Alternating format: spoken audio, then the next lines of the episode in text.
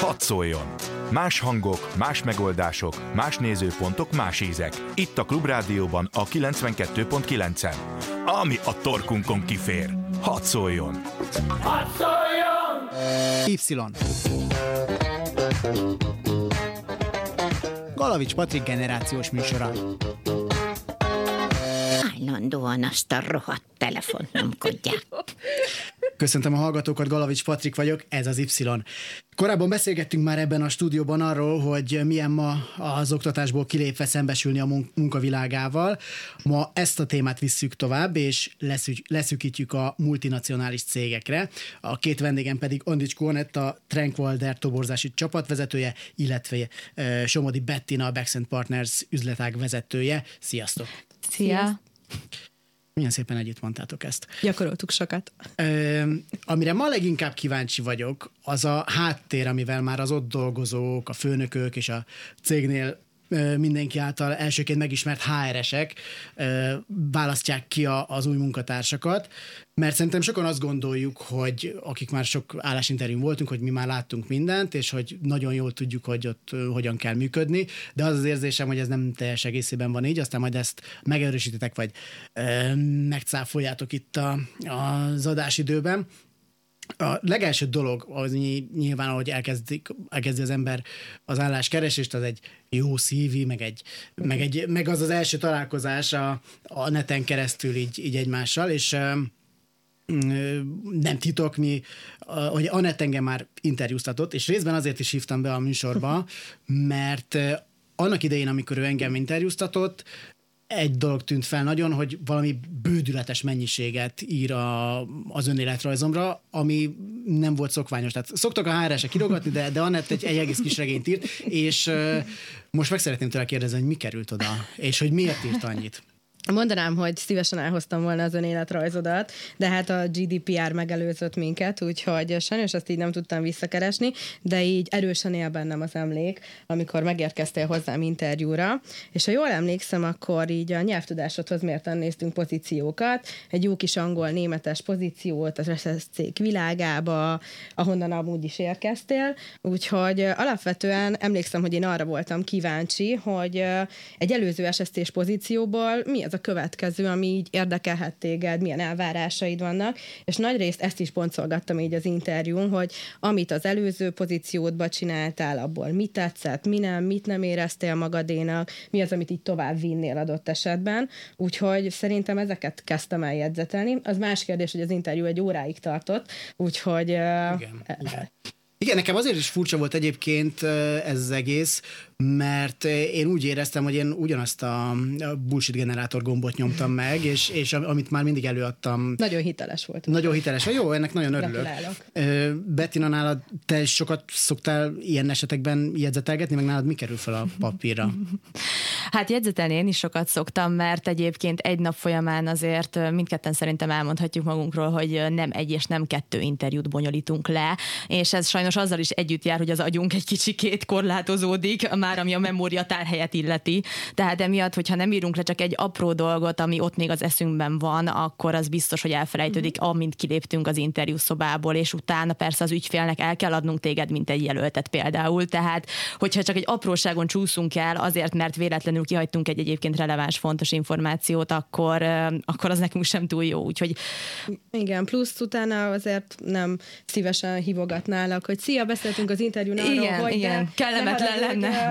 Épp nem emlékszem, úgyhogy ezért is jegyzetelünk sokat, de főleg az is, amit a Bettina mondott, hogy a sok interjú, plusz utána az ügyfelekkel mindketten olyan területen dolgozunk így a HR-ben, hogy különböző ügyfeleknek a nyitott pozícióira keressük meg a leg, leginkább alkalmasabb jelölteket, és nekünk utána fontos az, hogy azt a jelöltet hitelesen tudjuk bemutatni, hogy téged, tényleg téged tudjunk képviselni, és azt mondjuk el, amit te szeretnél. Mert nekem is ez a célom, hogy te hosszú távon sokáig ott legyél, és nem érdekem azt, hogy egy olyan pozícióba dolgoz, amit majd nem fogsz szeretni, úgyhogy erre a hosszú távú jó megoldásra törekedve, így inkább ebbe az egy órában, ami egy interjú, akkor itt teljesen ráfókuszálunk a jelöltre, és az ő elvárásaira.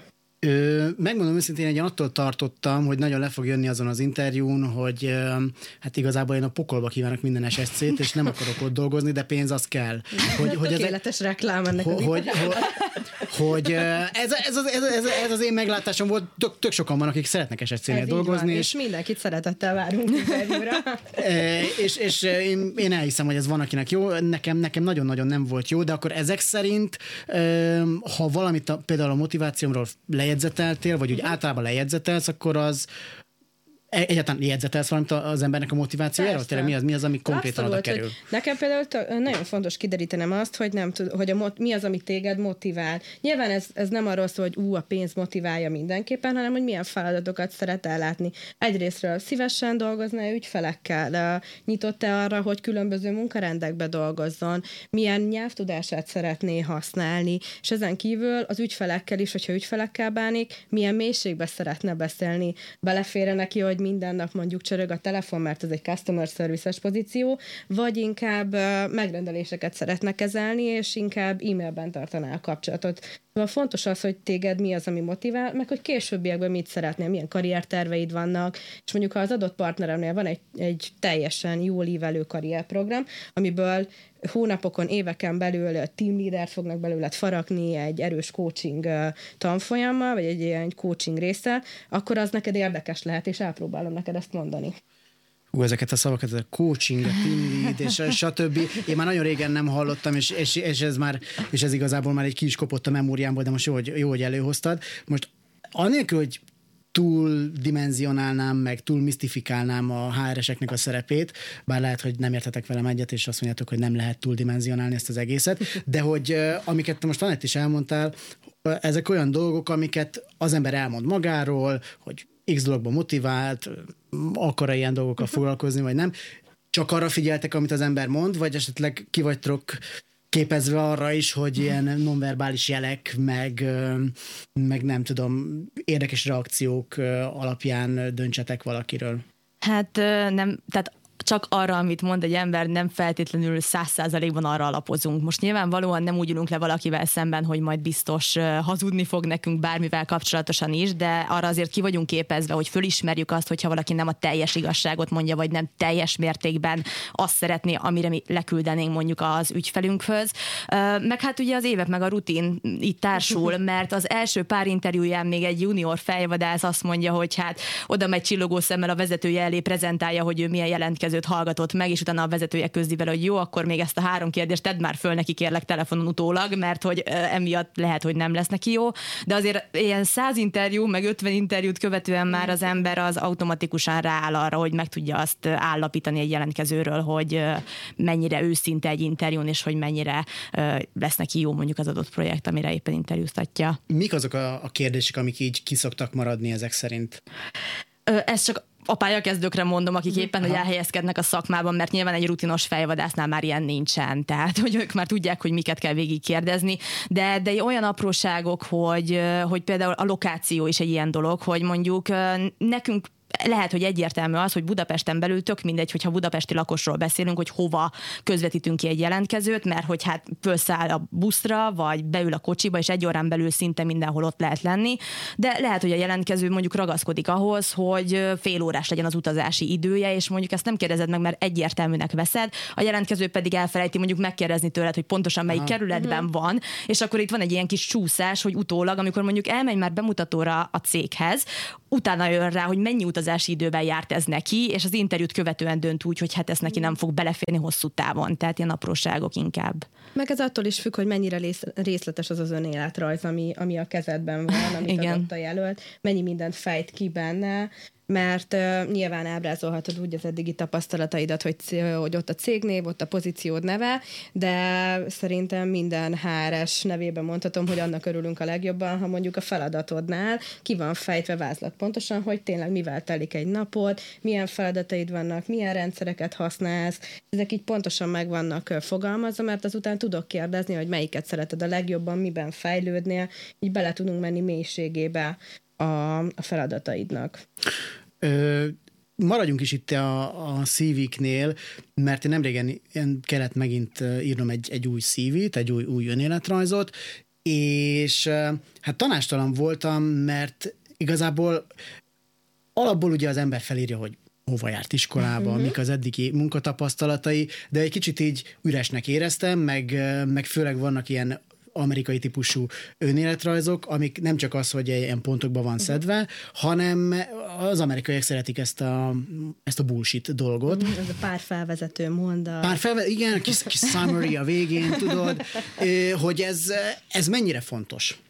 Igazából nem szabad túldimenzionálni szerintem az önéletrajzot. A lényeg az legyen benne az elérhetőségeid, jó a struktúrát legyen, tapasztalataid, feladataid, a tanulmányok. Itt azért fontos figyelni például a tanulmányoknál arra is, hogy milyen szinten végezted, ha mondjuk most van valamilyen tanulmányod, Szerintem egy tök jó tip, ha mondjuk levelezőre jársz, és ugye ott lesz a kezdési dátum a, az iskolának, és a vége nem lesz ott, mert még jársz, de hogy oda legyen írva, hogy ez egy levelező tagozat, mert akkor nem indít el plusz kérdést a HRS-be, hogy vajon most részmunkaidőt szeretnél, uh-huh. vagy teljes állást, vagy csak ö, távmunkába gondolkozol, hanem hogy minden több információt átadj magadról. Benne. Ugyanilyen például a nyelvtudás is, Igen. hogy odaírod, hogy milyen nyelvvizsgával rendelkezel, amit letettél 5-8 évvel ezelőtt, és utána nem használt használtad a nyelvtudásodat 5-8 évig, és utána megsporolod magadnak a fölhívást, a telefonhívást, az interjú kérdéseket, hogyha már az önéletrajzból kiderül mondjuk az, hogy passzív a nyelvtudásod, hát, vagy az, hogy már nem használod, vagy nem is szeretnéd használni a jövőben sem. És ami egyébként még nagyon fontos önéletrajz szempontjából, hogy a relevancia, tehát egy csomó olyan pályafutás van, hogy nem egyirányú, nem egyértelmű ívet jár be mondjuk egy szakember a pályafutása során, hanem kipróbálja magát több területen is, és utána, amikor elkezd pályázni vagy állást keresni, akkor lehet, hogy épp emiatt ugye nagyobb a spektrum, amire lőhet, hiszen több dologhoz is ért. És hogyha ugyanazzal az önéletrajzzal pályázik valaki egy marketinges pozícióra, meg egy pénzügyi pozícióra, jó, ez mondjuk nagyon távol álló területek, de akkor Igen, nyilvánvaló... minden, minden csak a pénz kell. Nem, jó, akkor legyen az, hogy mondjuk egy marketinges pozícióra, meg mondjuk egy kommunikáció PR pozícióra, ezek Igen. mondjuk közel álló területek, mégis egy kicsit más szakértelmet igényelnek, akkor baromira nem mindegy, hogy az önéletrajzban mi az, ami ki van domborítva, mi az, amiből többet raksz bele, mi az, amiből kevesebbet, tehát nem feltétlenül lehet mindig minden egyes pozícióra ugyanazzal az önéletrajzzal pályázni. Ez világos, persze. Még az a személyes része érdekel, hogy amikor most én írtam ezt, ezt az önéletrajzot, akkor kaptam olyan tippet, hogy tényleg egy kicsit személyesebbre vedd, és akkor a hobbit, meg nem tudom, hogy, hogy ez érdekel bárkit.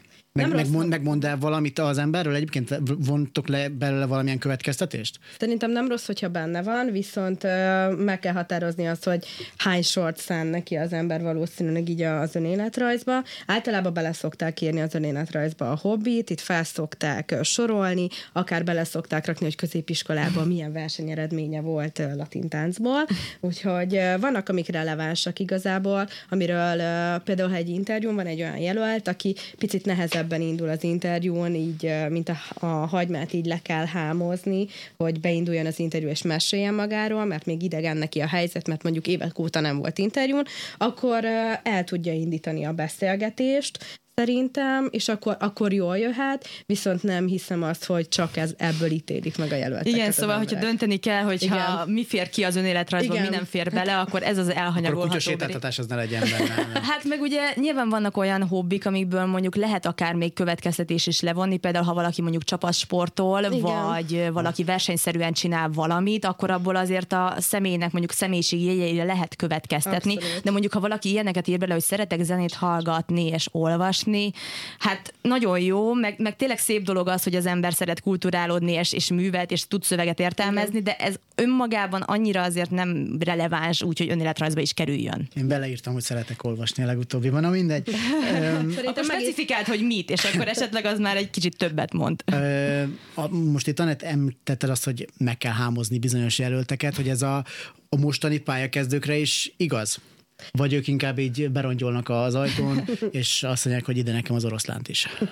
Hát alapvetően én azt látom, hogy a mostani pályakezdőknek nagyon sok lehetőségük van. Egyre erősödik az a, az a trend, hogy a cégek már kilépnek az irodaházak ajtaján, és bemennek az egyetemre, a főiskolára, részt vesznek ilyen állásbőrzéken, így már mielőtt még pályakezdővé válik egy ember, már, már akkor a főiskolán megismerkedik több cégnek a lehetőségeivel, ezért elég céltudatosan érkeznek még a pályakezdők is már az interjúra, hogy mit szeretne csinálni, hogy szeretné csinálni, mennyit szeretne tanulni, mennyit szeretne keresni. Úgyhogy én azt szoktam alkalmazni, hogy mindenképpen kifaggatom őket arról, hogy milyen elképzeléseik vannak, aztán utána megpróbálom őket egy picit orientálni, hogy az én tapasztalataim alapján mit látok a munkaerőpiacon, és arra törekszem, hogy legyen egy ilyen szűk keresztmetszet, hogy megtaláljuk a számára is vonzó lehetőséget, és hogy a partnerünk számára is vonzó legyen ez a jelölt. Mennyire lövik be rosszul a lehetőségeket? Tehát mennyire kell orientálni őket így? Öm... Uh-huh. De alapvetően ö, ö, szerintem egy picit ők rövidebbnek szokták látni a kiválasztási folyamat, hogy egy-két interjú lemegy, aztán már jön is az ajánlat. Ö, sokszor van viszont tesztírás, nyelvi tesztek, szituációs játékok, ö, numerikus teszt, úgyhogy fel kell őket készíteni, hogy ők még nem kerestek állást, ilyen és ilyen körök lehetnek, úgyhogy ebben mindenképpen szoktuk őket orientálni, és így fogni a a kezüket, nem csak a pályakezdőknek, hanem az összes jelöltünknek így a kiválasztási folyamat végéig, annak érdekében, hogy ez sikeres legyen. Még egy nagyon fontos kérdésem van itt a szívvel kapcsolatban, aztán majd menjünk át a, az interjúztatásra, konkrét interjúztatásra. Mennyire lehet egyénieskedni, meg így, meg szellemeskedni? Tehát az is olyasmi, amit, ami sokat elmond az emberről, vagy olyan, hogy inkább csapkodjátok az asztalt, hogy hagyjatok már békén. Vagy egy, egy személyes példát tudok mondani. Én, amikor a legutolsó multis munkahelyemre kerültem, akkor ott, amikor miután már aláírtuk a szerződést, ez egy svájci cég volt, és itt Budapesten volt az SSC-je, volt egy olyan kérés a svájci főnököktől Bázelből, hogy egy mindenki egy, egy PPT-t küldjünk át magunkról, egy szabvány PPT-t, amit minden új munkatárs kiszokott tölteni, ebbe benne volt a hobbi, hány évesek vagyunk, stb. És um, ott föl volt téve az a kérdés is, hogy mi akartál lenni, amikor kicsi voltál, és én gondolkodtam rajta, hogy nagyon sok minden szerettem volna lenni, de mi lenne, hogyha azt írnám be, hogy hát ennek a gyógyszeripari multinak a, a, az alkalmazottja akartam volna lenni, és ha én főnök lennék, én magamra gondolok, én azt meglátnám ezt, és akkor gyámosodnék, hogy de... De most azon gondolkoztam, hogy vajon hány éves lehetsz, amikor te megszülettél, és kicsi voltál vajon. Volt-e már az a pozíció? Végül is aztán azt írtam be, végül is, aztán én, végül is én azt írtam be aztán, hogy, hogy, hogy állatorvos akartam lenni, ami egy, így, így, így igaz is, mert nagyon szeretem az állatokat, meg a kutyákat, és születtem a kis, kis plusz, plusz kutyákat még, még, a, még a gyerekszobámba, tehát akkor én, én bennem tényleg erős volt ez az elhatározás, és akkor végül is ezt írtam, de ez unalmas, mert nagyon sokan akarnak szerintem gyerekként így állatorvosok lenni. De a kérdésem arra vonatkozik, hogy ebből szűrtök le információkat, amikor valaki egy ilyen kis így az egyéniségét így megvillantja, vagy vicceskedik, vagy inkább ezt így mm, azt mondják a multiknál, hogy nem kell ez, mert úgyis uniformizált itt minden, nem kell itt egyénieskedni. Szerintem az nagyon pozitív, hogyha tényleg egy jól struktúrált CV-t raknak össze a jelöltek, és nem csak az első mintát, amit kidob a, a kereső oldal, azt töltik le, hanem szépen ezt jól felépítik, akár egy picit grafikailag szebbé teszik, de nem szabad azért túlzásba sem ásni. Láttam már ilyen virágos tapéta hátterű önéletrajzot, nem ettől lett jobb a jelölt inkább attól, ami a, a tartalom szerintem. Uh, igen, tehát, hogy ha a konkrét kérdésedre akarok válaszolni, hogyha mondjuk én találkoztam volna egy olyan válaszsal egy ilyen szituációban, amit említettél, hogy ennek a cégnek a vezetője, akkor például engem megmosolyogtatott volna, nem taszított volna uh-huh. az a jelölt ettől kezdve, de viszont amikor már eljut az ember a HRS arra a pontra, hogy ilyeneket olvasgat, akkor már onnantól már mindent tudott a jelöltről, el tudta azt dönteni, már előre te eldöntötte nagyjából, hogy szakmailag ő alkalmas alkalmas lesz a pozícióra. Az most, hogy ez hozzá van rakva, vagy nincs hozzárakva, igazándiból akkora nagy jelentősége már nem lesz a későbbi kiválasztási folyamatban. Nyilván vannak határok, amiken belül lehet jópofáskodni, de szerintem nincs vele baj. Mert nincs. egyébként meg nyilván, hogyha egy HRS mondjuk ugyanolyan típusú pozícióra toborolsz hónapokon keresztül, és hallgat meg száz ugyanolyan profilú jelentkezőt. Soha nem volt még ilyen. soha, soha nem fordult még ilyen elő. Szóval, amikor ilyen, ilyen szituációba keveredik egy HRS, HR-es, akkor hát nyilván egy előbb vagy utóbb, de már sablonossá válnak az emberek maguk is, hiszen mindig ugyanazt tudják, ugyanolyan végzettséggel rendelkeznek, ugyanolyan nyelvtudással. Mindenki állatorvos akart lenni. Mindenki állatorvos akart lenni, és hogyha véletlenül beesik egy ilyen jelentkező, aki egy ilyen választ ad egy ilyen kérdésre, akkor hát ha más nem, legalább erről megjegyzem külön is, Igen. és nem csak egy nagy halmazba kategorizálom, akit majd föl lehet venni, hanem... Nem emlékszem, ú, az a srác igen, volt, aki igen. állatorvos akart lenni, de most egy Úgyhogy szerintem nincs vele baj egyébként. Jó, akkor, akkor, akkor nagyon bánom, hogy végül is nem ezzel a válaszsal küldtem el a Svájcba, de most már nem oszt nem szoroz abszolút. Térjünk át a, az interjúra, és én abból az, arról az oldaláról közelíteném meg, hogy hát vannak nem szokványos interjúk, és arra is kíváncsi vagyok, hogy ez mennyire mm, ti, ti ilyeneket mennyire, meg ezeket a különböző fogásokat mennyire alkalmazzátok. El is mondom, hogy mire gondolok. Például most, hogy így készítettem az adásra, olvastam, hogy vannak cégek, akik mondjuk extrém, extrém módon megvárakoztatják az interjú alányt mondjuk egy jó egy órát ott vár, várakoztatják, tíz percenként beküldenek egy titkárnőt, hogy na most most aztán már tényleg mindjárt jön valaki, hoznak neki vizet, stb. Ti alkalmaztok-e ilyet, és miért alkalmazzák ezt a cégek, és mit lehet belőle szűrni? Mi alapvetően nem alkalmazunk ilyen stressz interjú szituációra hasonlító példákat, úgyhogy nálunk ez egyáltalán nem gyakori.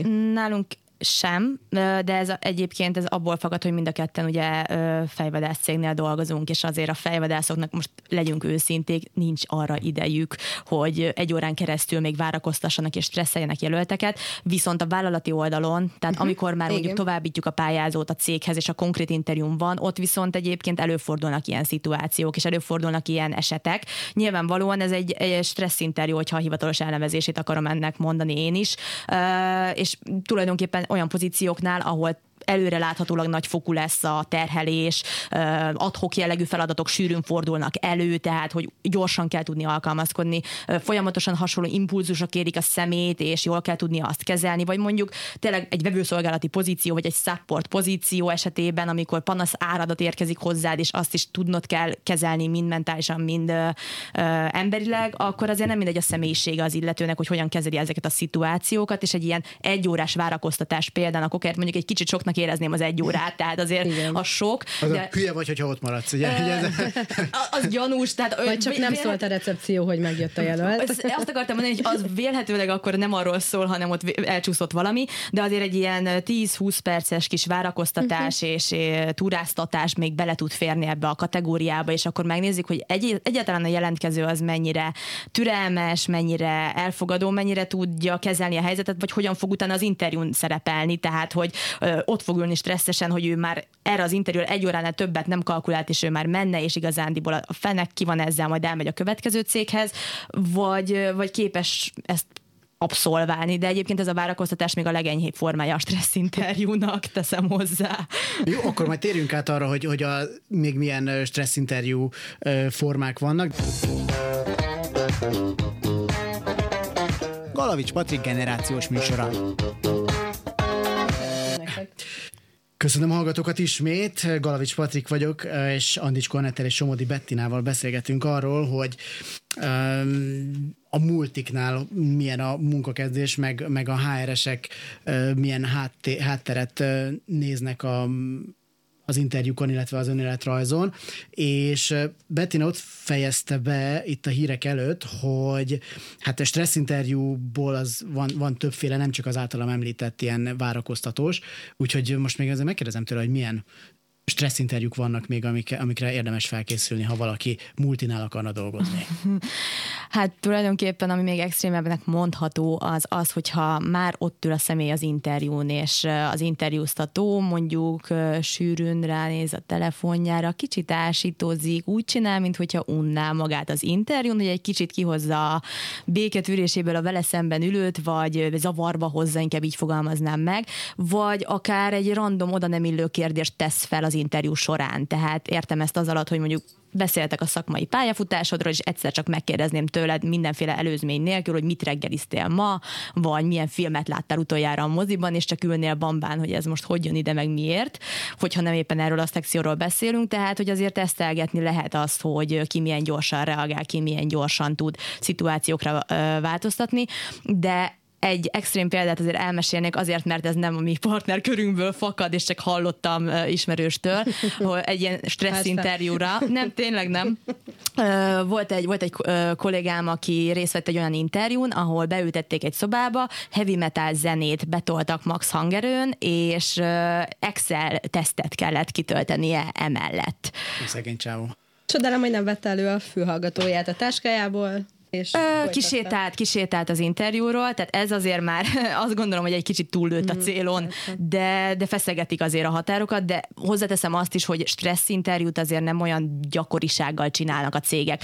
Főleg azért nem, mert ehhez azért egy tapasztalt HR kell, egy tapasztalt és magabiztos HR-es, aki, aki ezeket a szituációkat tudja úgy önmagától is előadni, hogy mondjuk ne röhögje el magát egy ilyen során, vagy, vagy ne, ne derüljön ki, hogy egyébként nem komoly, amit csinál. Szóval azért nem mernek ebbe annyira belemenni, meg ugye mivel a legtöbb ember nem ismeri ezeket a szituációkat, ezért azt sem kockáztatja a legtöbb hárosztály, hogy most emiatt valaki ne fogadjon el egy ajánlatot náluk, hiszen ez azért lehet kizáró indok is egy jelentkezőnél, hogy hát itt komolytalankodnak velem. Úgyhogy azért nem olyan gyakori, de hogyha ilyennel találkoztok, ne lepődjetek meg, mert ez nem nem a céggel van a baj, hanem ez csak egy konkrét hárgyakorlat. Ha, ha én HR-es lennék, szerintem csak ezeket nyomnám. Nagyon Milyen kevés jelölted lenne? Így, igen. De most már szóba kerültek itt a meghökkentő kérdések, és én össze is írtam párat, na, amik, mesélj. Amiket uh, találtam. Egész nagy cégek szokták ezeket alkalmazni, uh-huh. legalábbis az interneten állítólag ezt írták, hogy ott És szokták. ott minden igaz. és ami az interneten megjelenik, azt mint tudjuk, minden igaz, de például a Bloombergnél az adatelemzőknek föl szokták tenni azt a kérdést, lehet, hogy ők nekik is teljesen ilyen váratlanul, miközben a szakmai tapasztalatokról beszélnek, így ö, beszúrják nekik, hogy ö, hogy magyarázod el az ital, italautomata működését olyannak, aki még sosem látott italautomatát, hogy nem, az, nem arra vagyok kíváncsi, hogy ti erre mit válaszolnátok, uh-huh. hanem hogy vajon ezekkel, ezzel például mit akarnak lemérni? Szerintem itt arra kell gondolni, és ez abszolút nem stressz interjú kérdés, nem. teljes mértékben. Én is hallottam már olyat, hogy az a kérdés a, a jelölt felé, ugyanígy a szakmai tapasztalata közben, hogy oké, okay, hogyan magyaráznád el azt, hogy bekötöd a cipődet mondjuk egy nagyon pici gyereknek. És ö, itt arra próbálnak rámenni a kérdezők, hogy mennyire tudsz olyan dolgot, amit neked ez kapásból jön, és közben csettintesz, és úgy megcsinálod, egy olyan embernek elmagyarázni, aki még soha nem csinálta, és új élményként éri, és lebonsd részletekre, és teljesen érthetően elmond, mert lehet, hogy lesz későbbiekben a pozíciódban olyan feladatod, ahol az ügyfeleknek segítséget kell nyújtani, és ott azért fontos, hogy lépésről lépésre magyarázd el, és attól, hogy neked valami magától értetődik, az nem biztos, hogy a, a vonal, vagy bárkinek, akivel dolgozol együtt, magával értetődő. Volt egy olyan, az Optics Planetnél, ez egy távcsöveket gyártó cég, és egy team lead pozícióban kérdezték meg, hogy mi Kanada fővárosa. Ez egy amerikai cég. Na most ugye itt én arra gondolok, hogy azt mérik le, hogy mm, van-e minimális általános műveltsége az illetőnek, tehát ez fontos lehet? Egy team lead pozícióban, hát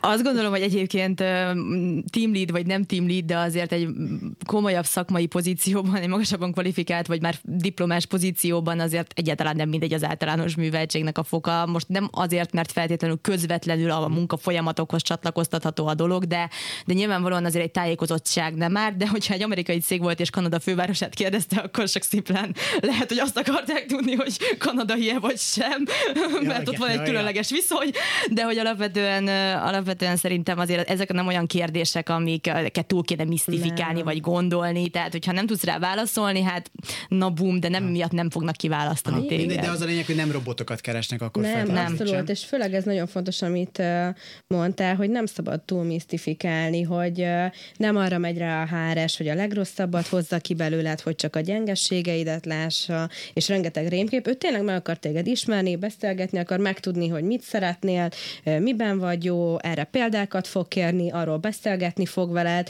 és tényleg abszolút ilyen sokszor jó szándékkal hozzáállva próbál megismerni téged, és ha kérdez valamit, azt nem azért teszi, mert bántani akar, vagy nem azért jegyzetel nagyon-nagyon sokat, mert jegyzeteli, hogy ú, most jobbra nézett, balra nézett, meg, megsimogatta a haját, hanem tényleg azt jegyzeteli le, ami, amire kíváncsi volt, és te elmondtad.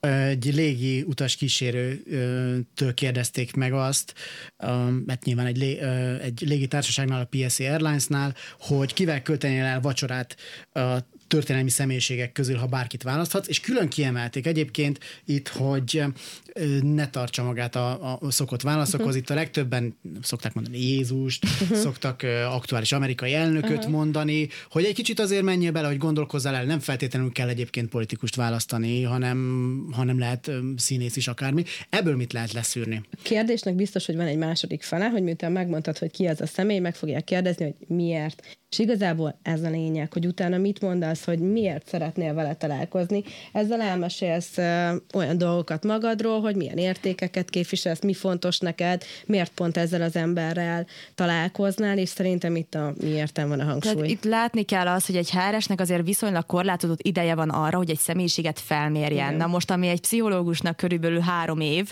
az a HR-nek körülbelül kell, hogy legyen egy órába sűrítve. És amikor ilyen értelmetlennek vagy randomnak tűnő kérdéseket kap egy jelentkező, tulajdonképpen csak arra szolgál, hogy minél gyorsabban, komfortosabbá tegyük a szituációt, a beszélgetést, hiszen ez egy mesterséges szituáció, nyilván mindenki eljátszik egy szerepet, mert muszáj, mert egy állásinterjú nem adhatja magát úgy az ember, mintha leül sörözni a haverjaival, és uh, nyilván ezek a kérdések azra szolgálnak, hogy egy kicsit lazítsunk a dolgon, és uh, minél többet megismerjünk annak a személynek a, a valós személyiségéből. Hát ha engem nagyon ellazítanak, itt erre brutál non-PC választ adok, és, és nem tudom, tehát gondolom, hogy azért majdnem mindegy, hogy azt mondtad itt, Anett, hogy majdnem mindegy, hogy mit mondasz, ugye? Inkább a miért. És, és inkább a miért. Hát, hogyha valaki mondjuk nem tudom, betámad azzal a válaszsal, hogy Samueli Tiborral és a Lenin fiúkkal, az lehet, hogy azért, azért, azért már, már lehet, hogy már feszeget határokat, pedig, pedig én, ha tényleg elengedném magam, én, én legszívesebben ilyen, ilyen trollkodásokat tolnék.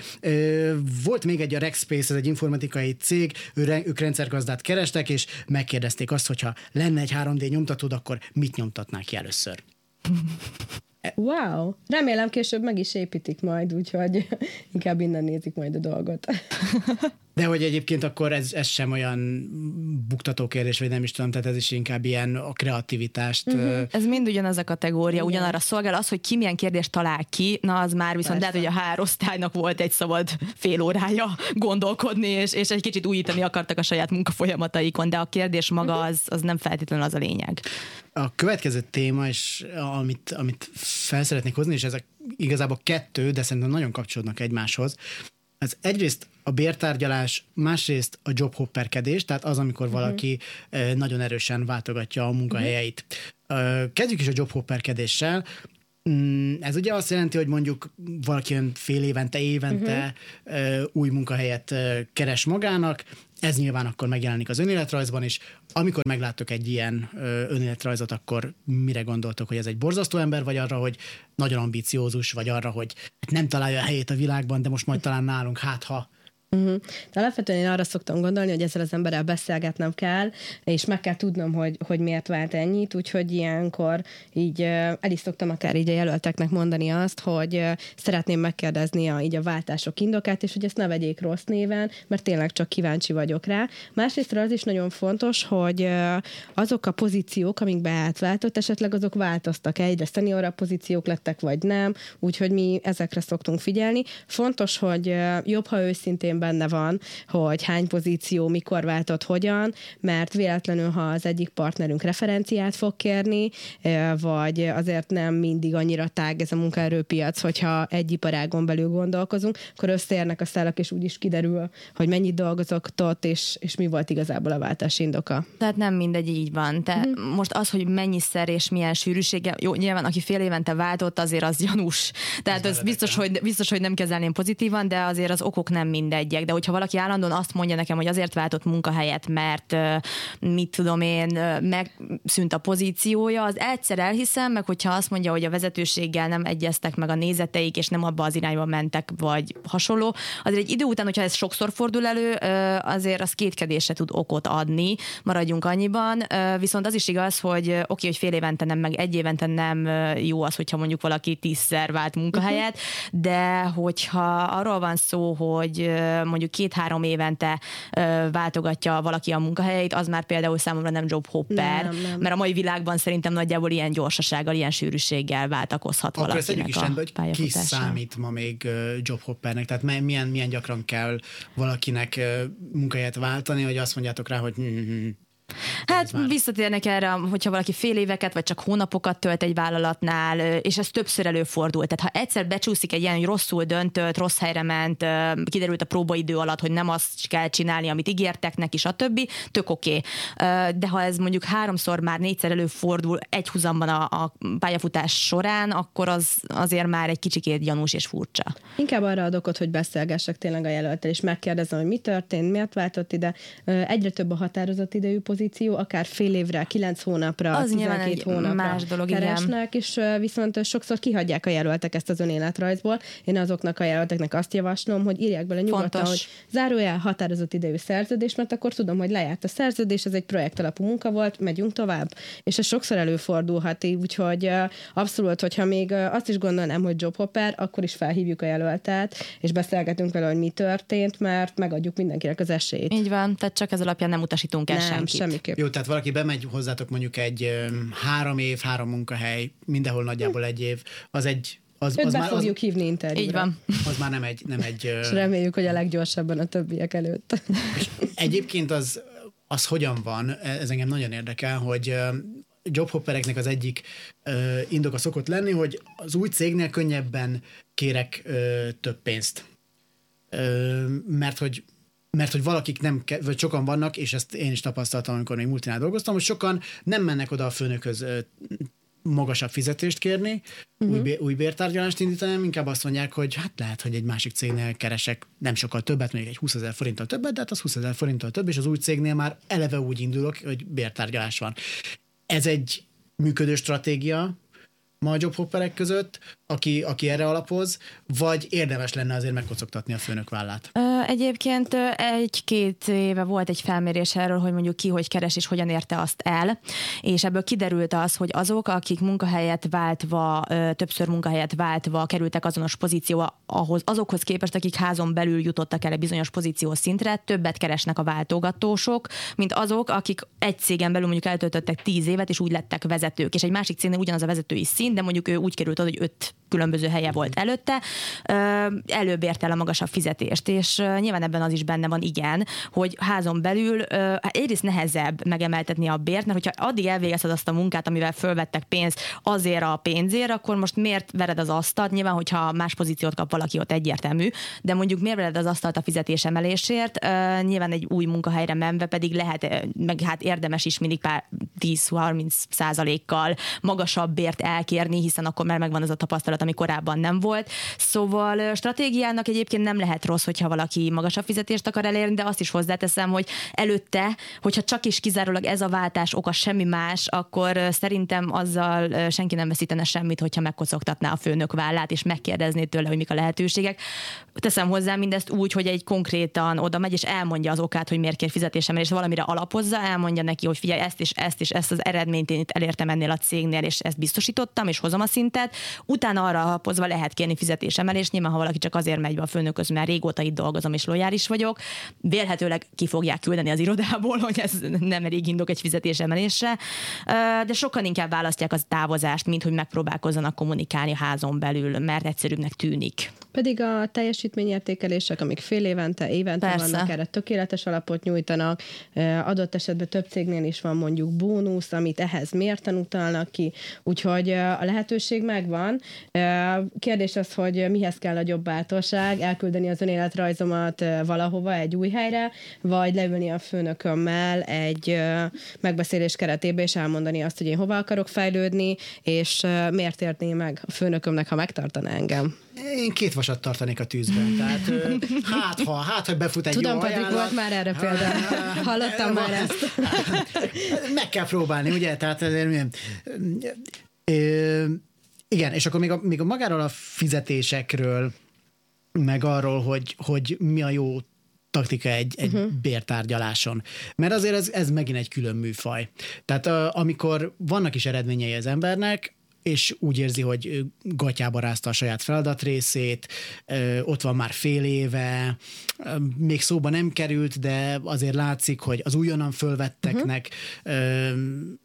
magasabb a fizetése, és ő pedig még ott rostokol, és, uh-huh. és stb. Tehát van-e jó taktika, hogy ezt föl lehet uh-huh. vezetni?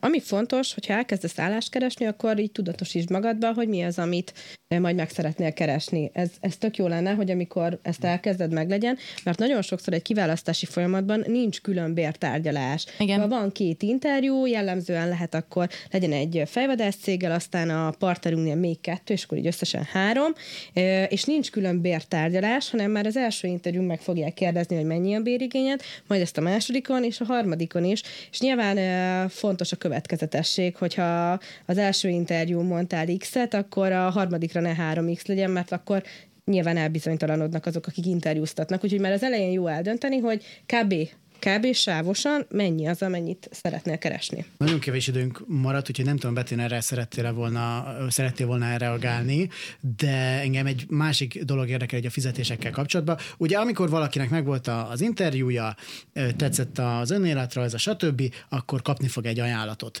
az adott cégtől, és szintén nemrég olvastam erről, hogy nagyon sokan azért buknak az életük során nagyon sok pénzt, mert rögtön az első ajánlatot elfogadják, és nem mondják azt, hogy mm, figyú, jó ez az ajánlat, de azért mm, legyen egy 5%, kal legalább több a fizu.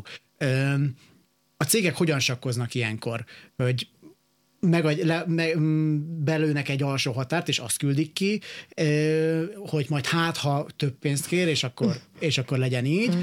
vagy, vagy, ez, vagy ez egy kacsa ez az egész info? Hát azért visszacsatolnék az előzőekhez azzal, hogy minden körön megkérdezik a bérigényt, tehát hogy nem véletlenül kérdezik meg, nem fogják figyelmen kívül hagyni, nem maguktól adnak ajánlatot, nem maguktól találják ki azt, hogy milyen bérrel kínáljanak meg téged. Ha nem férsz bele a bérsávukba, azt már az első körön ki fog derülni, ha meg beleférsz, akkor, akkor pedig tovább visznek, tehát hogy azért ez... De megéri visszaküldeni egyébként? Hogyha az, az nem azt az ajánlatot kapod, amit kértél, tehát hogy megpróbálkoznak azzal, hogy alacsonyabbról adnak, ahhoz mérten, hogy te nem erről kommunikáltál a interjú körökön. És eddig akkor, elfogadták az interjúkat. És eddig az interjú körökön bólogattak lelkesen, akkor igen, akkor igenis meg kell mondani, hogy nézd, nagyon aranyosak vagytok, szép az ajánlat, de hogy nem erről volt szó három körön keresztül. Ö, nekem, hát én ilyen sávokba uh-huh. kommunikáltam annak idején, és most akkor mondok valamit, mondok egy ilyen ideális összeget, hogy 500 és 550 ezer forint között gondolkozom uh-huh. bruttóban, és akkor mondjuk kiküldenek nekem egy 520-as ajánlatot, uh-huh. és én erre azt mondom, nem, nekem 540. Öm, megéri ezt nagy általánosságban, megéri ezt, ezt játszani, vagy, vagy, vagy több falba fog ütközni az ember, mint nyitottságba? Hát azért mondom, következetesség inkább játszik, tehát nem feltétlenül biztos, hogy már ilyen, ilyen idézőjel apró pénz, nyilván nem apró pénz, de azért ahhoz mérten apró pénz, hogy most annyira megérje ezt a mhm. dolgot megjátszani. Hát legy, legyen elég ajánlatunk, aztán aztán. Hát akkor, akkor meg aztán főleg így van. Így van. Nagyon szépen köszönöm, hogy itt voltatok. Andics Kanettel és Somodi Bettinával beszélgettem, az adás elkészültét Árva Brigi és Kemény Dani segítette. Ez az adás is hamarosan felkerül a Klubrádió honlapjára, ahogy minden további csak úgy, mint Spotify-ra, és elérhetőek lesznek ezek a Facebook oldalamon is, tehát a lehetőség széles tárháza van arra, hogy visszahallgattassák az adást. Én megköszönöm a figyelmüket, és további tartalmas rádiózást kívánok, viszont hallásra!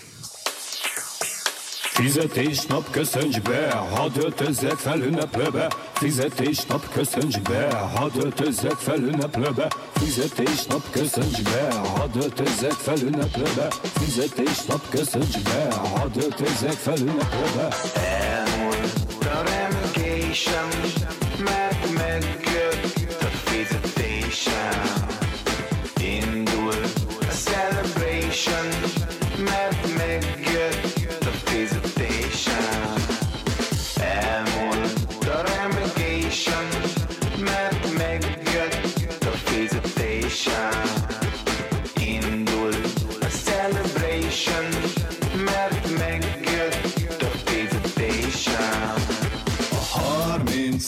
letelt.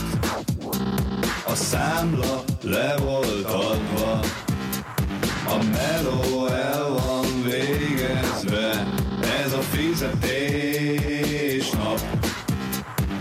Fogok venni kenyeret, meg még iPhone-t, ha ma utaltak már, mert ez a fizetés